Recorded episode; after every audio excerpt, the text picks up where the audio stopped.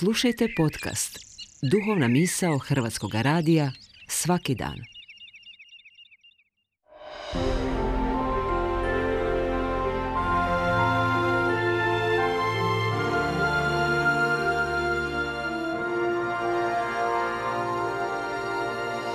Duhovna misao.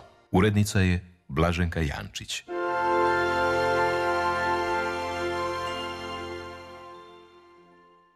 Ja sam diplomirani filozof i književnik Kristijan Vujčić i danas ću vam govoriti o važnosti remek dijela francuske književnosti misli Bleza Pascala, te o značenju njegove takozvane logike srca. Budući da sam svojedobno diplomirao na današnjem fakultetu filozofije i religijskih znanosti sveučilišta u Zagrebu na logici srca Bleza Pascala, francuskog matematičara i fizičara, filozofskog i religijskog mislioca iz 17. stoljeća, bilo mi je zanimljivo pročitati knjigu francuskog teoretičara književnosti Antoana Kompanjona Jedno ljeto s Pascalom u prijevodu Dubravke Celebrini s francuskog jezika na hrvatski u kojoj se autor pokazuje velikim poznavateljem Pascalova dijela i misli pa nam kroz 40 kratkih poglavlja, mini eseja, prvotno pisanih za imitiranje na francuskom radiju, na vrlo intrigantan način približava teme kojima se ovaj Francus bavio. Teme su to u kojima je Pascal propitkivao različite sadržaje i pojmove kao što su čovjekova biti društvo, svemir i moć, vjera i patnja, igra i strah, neizvjesnost i navika. Pascalova je filozofsko-duhovna misao razvidna iz njegovih misli, remek dijela francuske književnosti koje obuhvaća 27 svežnjeva, bilježaka i fragmenata pronađenih nakon njegove smrti, dijelova nedovršene apologije kršćanske religije. Jedna od poznatijih i često citiranih Paskalovih misli glasi Srce ima svoje razloge koje razum ne poznaje.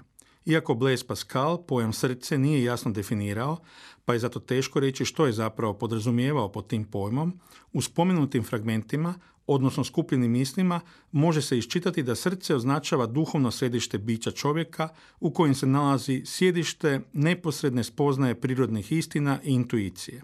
Ipak, prema mojem mišljenju, srce ne označava tek neko iracionalno emocionalno središte u odnosu na um i njegov racionalno logički pristup stvarnosti.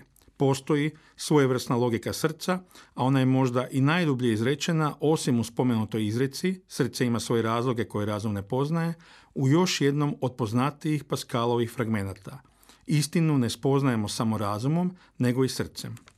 Iako je Pascal u povijesti filozofije najčešće zabilježen kao apologet katoličke vjere, ostavio je snažan dojam na brojne filozofe i književnike različitih usmjerenja kasnijih stoljeća, kao što su Rousseau, Kant, Goethe, Nietzsche i Bergson, a svojim je promišljanjima o strahu, neizvjesnosti, brizi, patnji i smrti uvelike utjecao na filozofiju egzistencije, posebice na Kierkegaarda i Heideggera.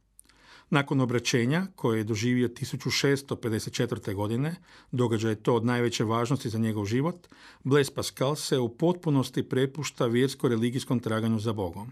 Tako je jedan od najvećih umova novoga vijeka postao duboki smjeran vjernik.